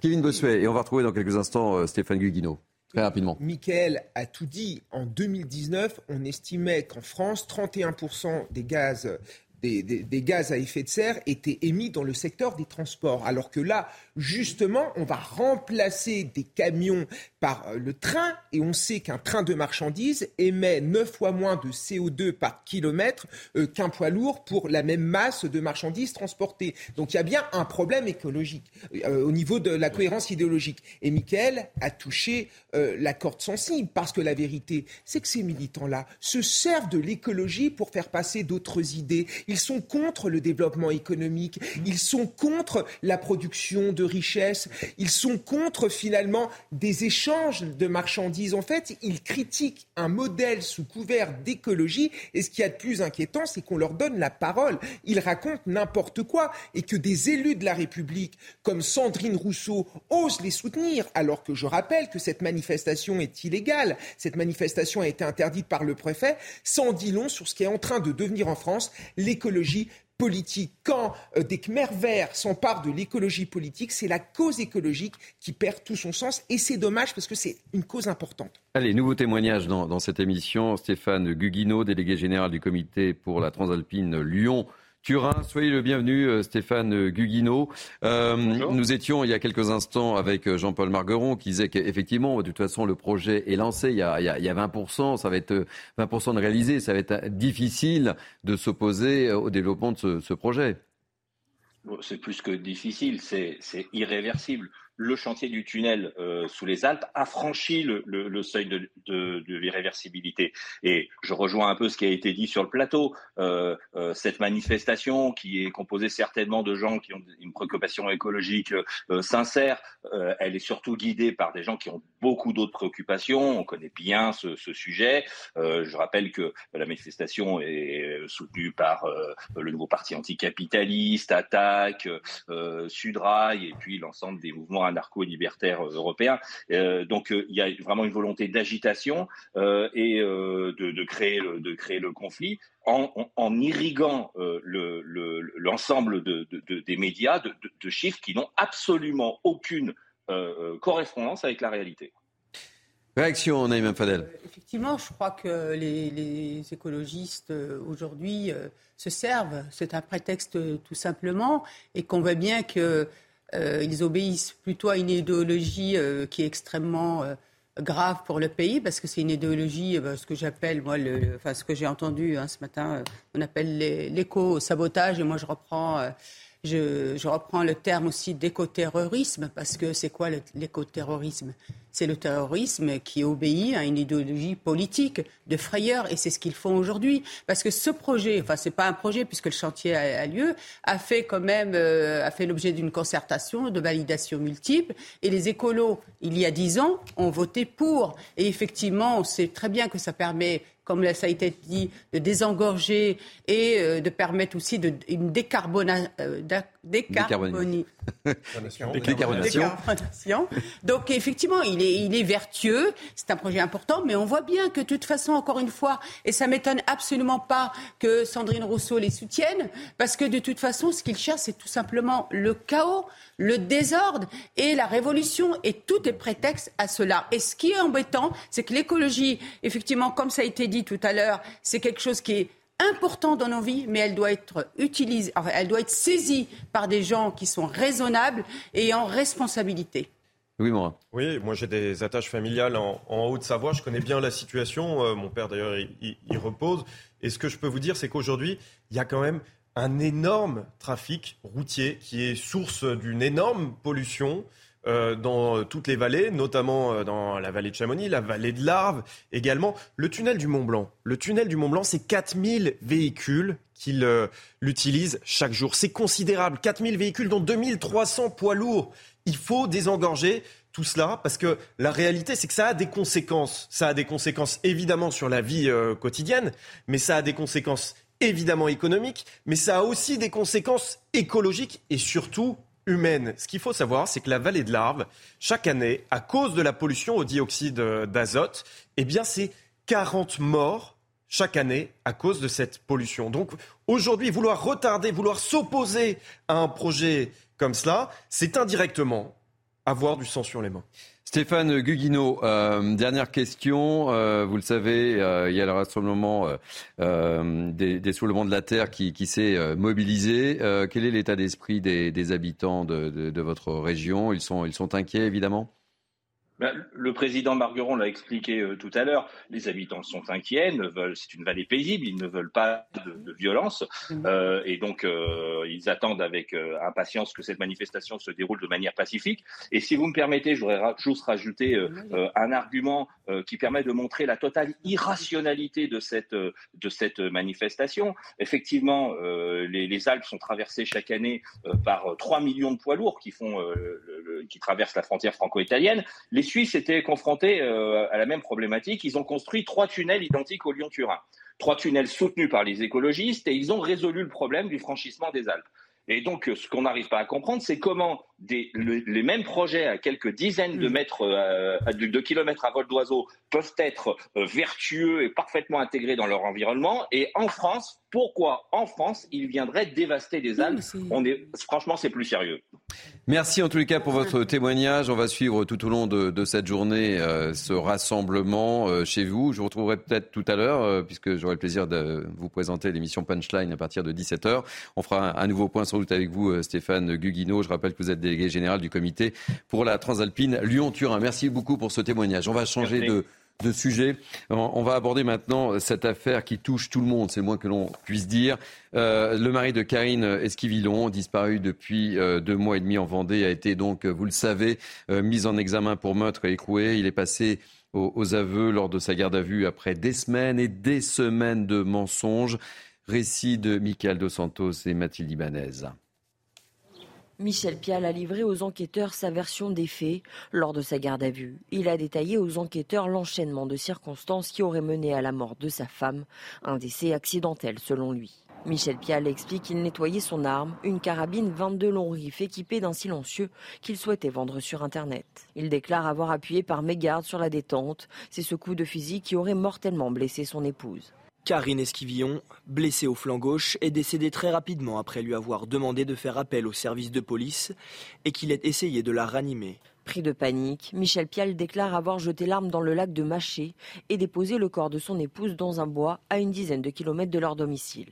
Un corps féminin a été retrouvé sur le lieu indiqué par Michel Pial le 16 juin 2023. L'autopsie, aux fins d'identification formelle, aura lieu le 17 juin 2023. Il aurait ensuite attendu plusieurs jours avant de se débarrasser du téléphone de Karine Esquivion. C'est ce même téléphone qui sera retrouvé par le maire de la commune dans un fossé. Incarcéré, l'homme est mis en examen pour meurtre sur conjoint. Les enquêteurs attendent désormais les conclusions du médecin légiste pour savoir si l'autopsie confirme ou non la version de Michel Pial. Nouvel invité dans Minutes Weekend. Nous sommes avec euh, Jean-Pierre Bouchard, psychologue et criminologue. Soyez le bienvenu, Jean-Pierre euh, Bouchard. Euh, je le disais, ce qui, ce qui frappe dans, dans, cette dramatique affaire, ce sont, allez, je dirais, les, les messages médiatiques du mari, puisqu'il s'est exprimé en long, en large et en travers sur toutes les chaînes, dans tous les journaux, avec une certitude absolue. Quel est votre regard sur cette affaire et le déroulement? Bien, il a fait ce que certains ont fait avant lui, euh, c'est-à-dire il a tenté d'orienter les enquêteurs sur de fausses pistes de façon à être le moins suspecté possible. Il a particulièrement multiplié donc euh, ce genre de, euh, déclarations dans les médias, ce qui fait qu'il s'est contredit souvent, il a changé de, de version sur des détails et évidemment plus ces auteurs-là font ce genre de choses, plus il donne de grains à moudre aux enquêteurs et de biscuits, comme on dit aux enquêteurs, c'est-à-dire euh, d'éléments de contradiction euh, qui vont pouvoir être vérifiés et mis en exergue euh, avec les traces plus matérielles, comme les traces numériques et autres traces et indices, qui sont parallèlement à ça récoltés par les enquêteurs. Et généralement, bah, le, filet judiciaire se referme sur eux au bout d'un certain temps. Et, donc, c'est arrivé à plusieurs reprises et c'est arrivé dans cette affaire-là. Là, les, langues se, délient et, on en apprend tous les jours. Il apparaît comme un, véritable mythomane, manipulateur, lorsqu'on entend les témoignages de, ses proches, etc. Euh, ça rappelle également euh, d'autres affaires. J'en veux pour exemple Jonathan Daval, qui avait également témoigné. Euh, quel, est votre regard? Oui, bah c'est exactement ça. Alors, beaucoup de collègues ont parlé de mythomanie. Moi, je ne parlerai pas de mythomanie parce que la mythomanie est un trouble involontaire euh, du, mensonge pathologique en quelque sorte. Euh, là, euh, moi je parlerai tout simplement de, de mensonges tout à fait volontaires pour manipuler l'opinion publique, les enquêteurs et éventuellement les magistrats. Donc c'est bien du mensonge volontaire, comme c'était aussi le cas dans les affaires que vous citez, et notamment l'affaire Daval. De façon à se disculper par avance ou orienter ailleurs les investigations. Donc voilà, donc c'est tout simplement euh, quelqu'un qui pense que en mentant, ben, en quelque sorte, ça va marcher et qu'il va réaliser euh, le crime parfait, c'est-à-dire le crime non élucidé. Ce que je voulais vous montrer, ce qu'on va vous montrer tout de suite à l'écran est, euh, suffisamment révélateur et significatif. Pour la fête des mères, il a fait faire des dessins à, ses enfants, qui est quand même extraordinaire. Et il s'adresse à, Karine. Si tu nous lis, sache que nous pensons tous très fort à toi. Les enfants te souhaitent une bonne fête des mères. Ils t'aiment et tu leur manques beaucoup. Donne des nouvelles, s'il te plaît. C'est quand même incroyable, ça, Jean-Pierre Bouchard. Oui, tout à fait. Il l'a déjà fait oralement, hein, sous d'autres formes, c'est-à-dire utiliser les enfants, utiliser l'émotion euh, que ça crée au sein de la famille et des proches et des connaissances en général, euh, et le besoin de réassurance, souvenez-vous, il l'a fait euh, de multiples reprises dans ses déclarations euh, médiatiques, entre autres, avec beaucoup de, détails. et on voit que c'est quelqu'un de normalement intelligent, qui a l'habitude d'avoir des propos manipulateurs à des fins utilitaires. et c'est quelqu'un qui n'a pas hésité à le faire, pensant que ça allait marcher. Mais ce genre de choses marche rarement. Merci en tous les cas pour votre témoignage, Jean-Pierre Bouchard. Je rappelle que vous êtes psychologue et criminologue. Petite réaction autour de, ce plateau avant de, marquer une pause, Naïm Fadel? Ben, Moi, je trouve que c'est euh, effrayant de. C'est terrible ces dessins-là. Oui, c'est terrible. C'est effrayant de cynisme, en fait. Hein. Il s'est mis en scène. Il a effectivement euh, manipulé l'opinion publique, mais pas seulement parce qu'on voit bien avec ce qu'il a fait faire à ses enfants, il a manipulé aussi ses, ses enfants. C'est terrible parce que moi j'imagine euh, euh, comment les enfants sont euh, dévastés. Euh, je, je, pense que dans cette affaire-là, on, on voit bien que souvent, s'il s'est mis en scène aussi, c'est pour aussi, à, mon avis, qu'on, il a pensé en fait qu'on n'allait pas trop le soupçonner. Mais encore une fois, c'est, excusez-moi, mais je suis un peu émue parce que je me dis, mais arriver à, moi, je trouve ça terrible. Cette séquence de. Ah, voilà, elle m'a. Il n'y a pas de mots. Il n'y a pas de mots. Je, n'étais pas. Je, vais être honnête avec vous, je n'étais pas au courant qu'il avait euh, manipulé ses enfants. On l'a découvert ce matin et, euh, je, trouve que c'est un élément important. Qu'il fasse un appel comme ça à, à, à, ce moment, c'est terrible, c'est effrayant. Kevin Bossuet, ah très rapidement avant qu'on parte en, non, mais C'est terrible. Et ce qu'il y a de plus terrible, c'est le fait qu'il ait manipulé euh, ses enfants, puisque quatre jours après la disparition de Karine, il a envoyé un SMS à la fille la plus jeune du couple en faisant croire que c'était Karine qui écrivait avec euh, une synthèse qui ne ressemble pas du tout à celle de Karine et avec des photos de la dune du Pila pour mmh. faire croire que Karine était à cet endroit précis. Sauf que les enquêteurs se sont rendus compte de quoi? Que euh, ça avait été envoyé à l'emplacement euh, d'où se trouvait euh, Michel Vial. Donc on voit bien qu'il a été pris complètement dans ses contradictions. Et moi, ce qui me choque, c'est qu'on a l'impression finalement de quelqu'un qui prend euh, les gens pour des objets, des gens qui pourtant il, aimait. Quand vous tuez votre femme et que vous l'abandonnez comme ça, comme un objet sur un terrain privé, ça pose quand même des questions de la relation qu'il entretenait avec cette dernière. Merci Kevin. On va marquer une pause dans ce Mini News Weekend et, on se retrouvera, on reparlera de ce tremblement de terre qui a fait tant peur euh, aux, habitants du, Grand Ouest et, pour cause, hein, une amplitude euh, très importante, 5,8 sur euh, l'échelle de, Richter, ce qui est quand même excessivement rare dans, dans ces régions. C'est ce que nous disait également Michel Chevalet. Allez, à tout de suite, c'est Mini News Weekend jusqu'à 14h. Il est 13h30, c'est toujours Mini News Weekend. Nous sommes ensemble jusqu'à 14h avec mes grands témoins du jour que je vous présente dans quelques instants. Mais tout de suite, place à l'info. Et l'info en ce samedi, c'est Trina Magdine. La grande manifestation contre la ligne ferroviaire à grande vitesse Lyon-Turin a été maintenue. Malgré les 107 interdictions administratives, environ 2000 militants se sont rassemblés, dont le mouvement écologiste Les Soulèvements de la Terre. L'objectif est de s'opposer au projet de construction du tunnel ferroviaire entre les villes de Lyon et Turin. C'est une première dans l'histoire. Neuralink, la start-up créée par Elon Musk, va tester ses implants cérébraux sur des humains. L'objectif du multimilliardaire est de faire communiquer la partie encéphale de notre cerveau à des ordinateurs pour créer une relation symbiotique entre l'homme et l'intelligence artificielle. Et puis des restes d'un dinosaure ont été découverts en Patagonie chilienne. Il s'agit d'une espèce herbivore jamais répertoriée dans l'hémisphère sud. Il mesure jusqu'à 4 mètres de long, pèse une tonne et il est doté d'un bec de canard. Il semblerait que cette espèce ait vécu il y a 72 millions d'années dans l'extrême sud du pays. Merci beaucoup, cher Trina. Ça m'impressionne toujours, moi, ces, images. Hein. Avec nous euh, et avec moi pour commenter cette actualité, évidemment, Naïma Mfadel, Kevin Boss et euh, Michael et et, Louis Morin. Allez, on va parler de son on parlait tout à l'heure avec euh, notre ami euh, Michel Chevalet. Euh, on va évoquer cette grosse frayeur dans le Grand Ouest de la France. La terre a tremblé hier soir à 18h38 avec un, séisme de 5,8 sur l'échelle de Richter et, l'épicentre se situait en Charente-Maritime. Une réplique de magnitude 5 a même été ressentie ce matin dans les Deux-Sèvres et on va retrouver tout de suite en direct pour faire le point sur la situation Nicolas Basselier qui est préfet de Charente-Maritime. Bonjour Nicolas Basselier, soyez le bienvenu dans, dans News Weekend. Je voulais vous, avoir pour faire un point complet à, 13h32. Vous êtes sur CNews. Quel est l'état des, l'état des, lieux Soyez le bienvenu Nicolas Basselier. Alors, je vous confirme d'abord qu'il n'y a pas de, victimes. Hein, euh, euh, qui nous a été signalé. Euh, il y a en revanche d'importants dégâts matériels sur quelques communes, principalement les communes de Lalagne et de Cran-Chaban.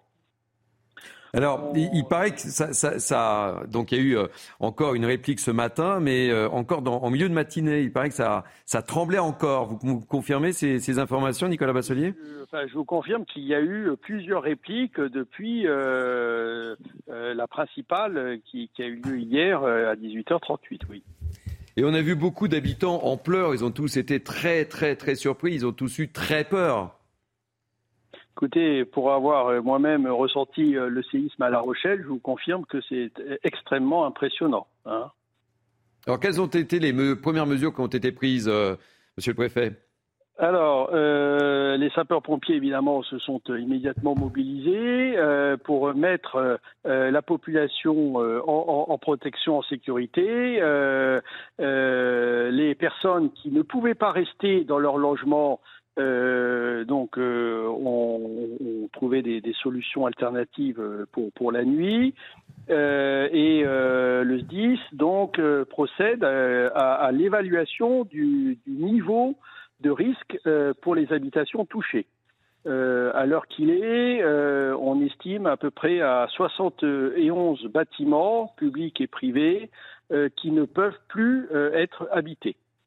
Louis Morin, qui est l'un de mes grands témoins du jour, a une question à vous poser, Monsieur le Préfet. Oui, Monsieur le Préfet, on, a, on, a pu entendre qu'il y avait eu tout un village en, Charente-Maritime, le village de Laigne, qui a été, euh, qui a été évacué. Euh, effectivement, c'est considérable. 500 habitants. Euh, quelle solution? Non, non, le village n'a pas été évacué. de nombreux habitants de la Laine, qui est, qui est la commune la plus touchée, hein, puisque sur les 70 bâtiments considérés comme inutilisables, vous en avez à peu près 67-68 qui sont sur cette commune, ce qui représente 170 personnes à peu près. Donc ce sont ces personnes qui ont quitté euh, leur, logement hier euh, par sécurité. Voilà, mais le village n'a pas été évacué. Dernière question, Nicolas Basselier. Euh, profitez d'être sur l'antenne de CNews. Quels sont les, conseils que vous souhaitez donner aux habitants qui, nous regardent et qui nous écoutent bien sûr. Alors, euh, je suis en, relation étroite avec les, maires. Hein. Je me suis rendu moi-même à La Laigne et à Croche-à-Ban ce matin, où je me trouve toujours d'ailleurs. Les maires euh, vont faire des demandes de reconnaissance de l'état de catastrophe naturelle. Euh, le ministre de l'Intérieur a annoncé ce matin qu'il avait décidé de mettre en œuvre la procédure accélérée, qui permet d'avoir une décision en quelques semaines. Et euh, le conseil que je donne à la population, c'est euh, de se signaler euh, très vite auprès de son maire et de l'assureur, naturellement, hein, puisque dès lors qu'il y aura reconnaissance de l'état de catastrophe naturelle, toutes les personnes touchées seront indemnisées par leur compagnie d'assurance. Merci beaucoup Nicolas Basselier d'avoir apporté votre témoignage dans News The Weekend. Je rappelle que vous êtes le préfet de Charente-Maritime. On fera peut-être un, nouveau point avec vous dans l'après-midi. Avec nous également, nouvel invité, Rémi Bossu, sismologue et responsable du centre de sismologique euro-méditerranéen. Rémi Bossu, soyez le bienvenu. Euh, un séisme d'une telle amplitude, c'est assez rare dans l'ouest de la France. C'est ce que nous disait Michel Chevalet. Oui, tout à fait. C'est assez rare. Alors, on en a eu un qui n'était pas beaucoup plus petit à Léon en 2019. Mais bon, euh, si vous voulez, euh, il ne faut pas confondre l'importance du séisme et son impact. Ici, on voit bien que l'impact est extrêmement localisé. Donc, c'est euh, une partie de la ligne. Et il est probable que si le séisme avait été quelques kilomètres en dehors du village, on n'aurait pas. Donc c'est vraiment, il ne faut pas euh, associer la puissance du séisme à ses effets. Ce qu'on voit aussi ici, c'est que c'est souvent du bâti ancien. On a vu les églises, etc., qui euh, qui, euh, qui sont plus fragiles par définition que du bâtiment plus récent. Alors. Euh, nous étions avec, euh, avec le, préfet de Charente-Maritime. Il y a eu euh, une réplique ce matin, tôt ce matin, et, avec tous les témoignages et nos équipes qui sont sur place, on, ça continue encore de, trembler. Est-ce qu'il peut y avoir encore de nouvelles répliques? Donc oui, il y aura de nouvelles répliques. Alors on a eu plus que ça. On a, nous, on a vu, on a cinq répliques qui ont été ressenties donc pour lesquels on a collecté des témoignages et pour lesquels on a, documenté qu'elles avaient été ressenties. Donc comment ça se passe pour les répliques? Donc dans 95% des cas après un séisme, le premier est d'abord le séisme le plus fort, et vous avez après des répliques euh, dont le nombre diminue très rapidement avec le temps. Donc c'est vraiment ça la plupart du temps. Et encore une fois, statistiquement, les plus forts les plus fortes répliques se produisent dans les trois premiers jours. Donc là, on va avoir d'autres répliques le cas le plus probable, c'est qu'il va y en avoir de moins en moins en fonction du temps et qu'on n'aura probablement plus grand-chose d'ici euh, une semaine ou deux ou trois semaines.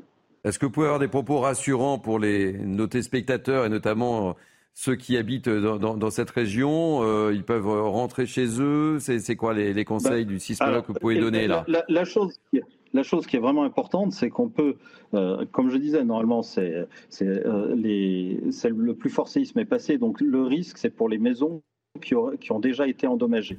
Mmh. Donc là, il faut bien entendu pas rester, il faut faire euh, un diagnostic sur toute maison si vous avez des fissures dans votre maison, parce qu'une maison qui a été fragilisée par le choc principal peut potentiellement s'écrouler sur un séisme plus faible, donc sur une réplique. Donc c'est ça la, chose principale.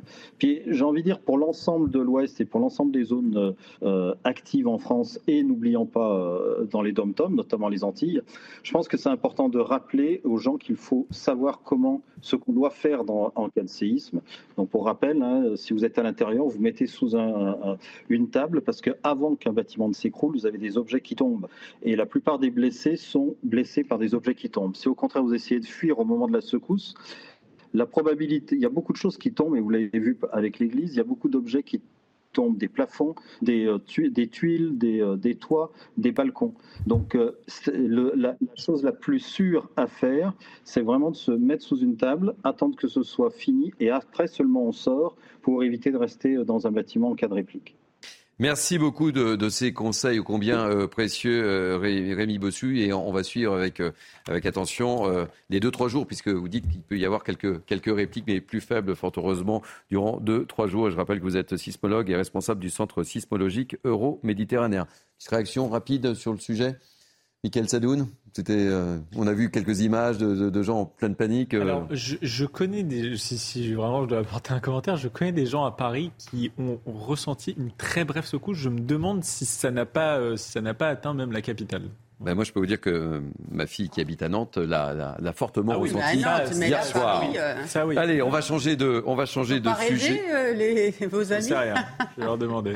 on va changer de sujet très rapidement. Euh, on va parler immigration maintenant. Je vous rappelle euh, cette triste affaire dans la nuit de mardi à mercredi, un naufrage a coûté au moins la vie à, à, 79 migrants au large de, de la Grèce. Des recherches sont toujours en cours. Un drame loin d'être isolé en Méditerranée centrale, devenu vous le savez, la voie privilégiée des migrants pour rejoindre l'Europe selon Frontex. Les chiffres sur l'immigration sont tombés hier, on va, en, parler. Mais d'abord, explication d'Adrien euh, Spiteri. Le constat est sans appel. Le nombre de migrants souhaitant rallier l'Europe augmente. Depuis le début de l'année 2023, 102 000 entrées irrégulières ont été recensées dans les pays de l'Union européenne. C'est 12% de plus en un an.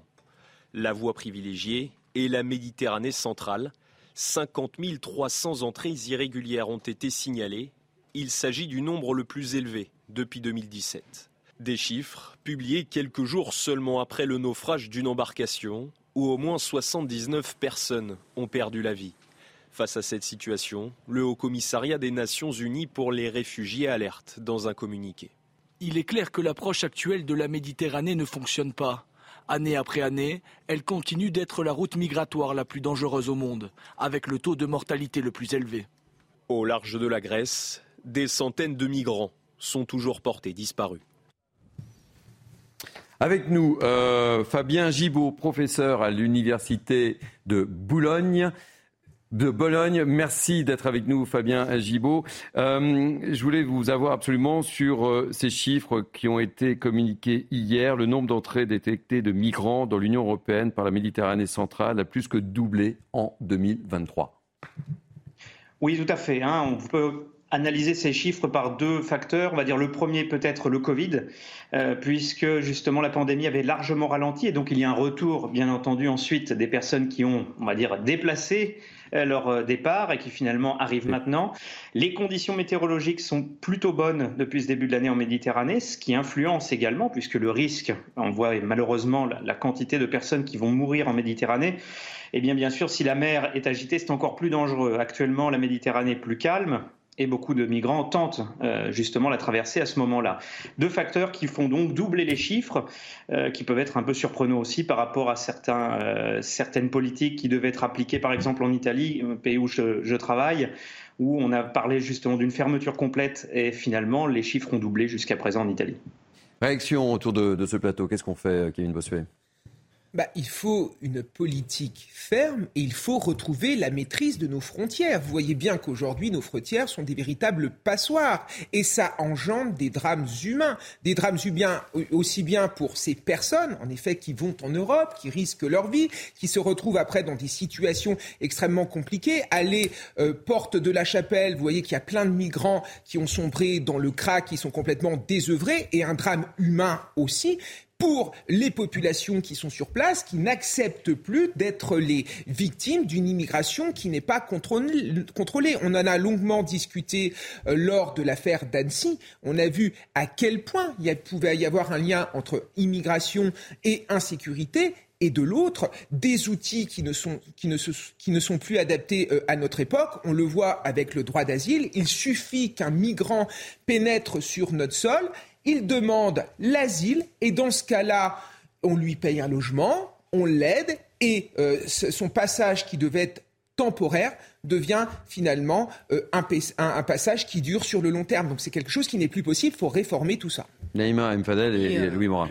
Il faut se poser aussi la question tout simplement euh, de nos politiques, s'ils ne sont pas à l'heure justement, puisqu'ils font appel euh, d'air à toutes ces personnes qui ont envie effectivement euh, d'émigrer.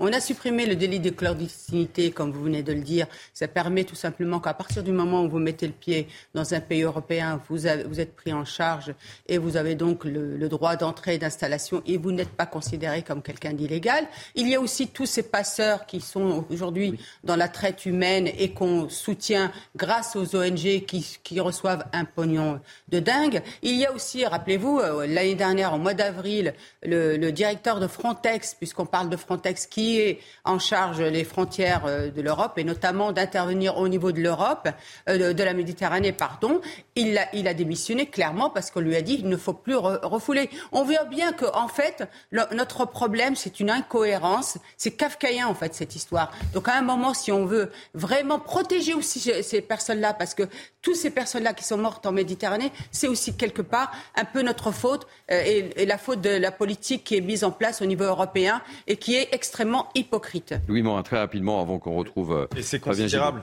Hein, l'ampleur du drame humain en Méditerranée, en réalité, c'est 2400 morts, rien que sur l'année 2022. Depuis 2014, il y a eu 27 000 migrants morts, noyés en Méditerranée. Donc la réalité, c'est que la stratégie qui est mise en place aujourd'hui, qui en réalité est, un échec, hein, un, échec flagrant, eh bien cet échec mène à un drame humain dont les premières victimes sont les migrants eux-mêmes. Euh, Fabien Gibault, dernier, mot, euh, dernière réaction très rapide, euh, puisqu'on arrive au terme de cette émission. Frontex dit qu'on peut s'attendre à un regain d'activité des passeurs dans les mois qui viennent, évidemment, hélas. Alors, regain d'activité, c'est très possible. Le problème, comme vous le notiez, de synergie entre les pays et Frontex, il est évident, car on voit trop de drames actuellement. Pour ce qui est de la fermeture des frontières, je pense qu'il faut euh, prendre le problème aussi à l'envers. Situation géopolitique du sud de la Méditerranée n'est pas excellente. Et pour ce qui est de l'arrivée des migrants également en Europe, n'oublions pas par exemple qu'en Italie, l'Italie vient de débloquer des visas pour les migrants qui arrivent parce qu'il manque de travailleurs, pour les champs par exemple. Donc euh, voir le migrant forcément comme une attaque euh, à l'Union européenne et à l'Europe, euh, il faut voir dans quel contexte. Même un gouvernement comme celui de Mme Meloni, qui est quand même un gouvernement de droite, même d'extrême droite, autorise justement l'arrivée de migrants par manque de main-d'œuvre. Donc euh, il faudra très certainement réfléchir à une grande politique, aussi bien de Frontex que des pays, de manière à ce qu'il y ait une synergie totale, aussi bien de l'économie que de l'arrivée migratoire. Fabien Gibault, merci. Je rappelle que vous êtes professeur à l'Université de Bologne. Fin de ce Midi News Weekend. Désolé, mon cher Michael Sadoun. Merci euh, Naïma Mfadel. Merci Kevin Bossuet. Merci Michael. Merci euh, euh, Louis euh, Morin. Merci à François Epp, à David Brunet, à Benjamin Cuneo qui m'ont aidé à préparer ces deux heures d'information. merci à Jacques Sanchez, à Lisa De Bernard à la promotion. Jacques Sanchez. J'ai toujours un peu de mal à le prononcer. Jacques, Sanchez. merci aux équipes en régie. C'était Audrey à la réalisation, réalisation parfaite comme toujours. Pour revivre cette émission, vous connaissez, c'est le site cnews.fr. Tout de suite, c'est la parole au français avec euh, Barbara Klein. Et moi, je vous retrouve de manière exceptionnelle à, 17h pour Punchline. Bel après-midi sur CNews et à tout à l'heure. Bye bye.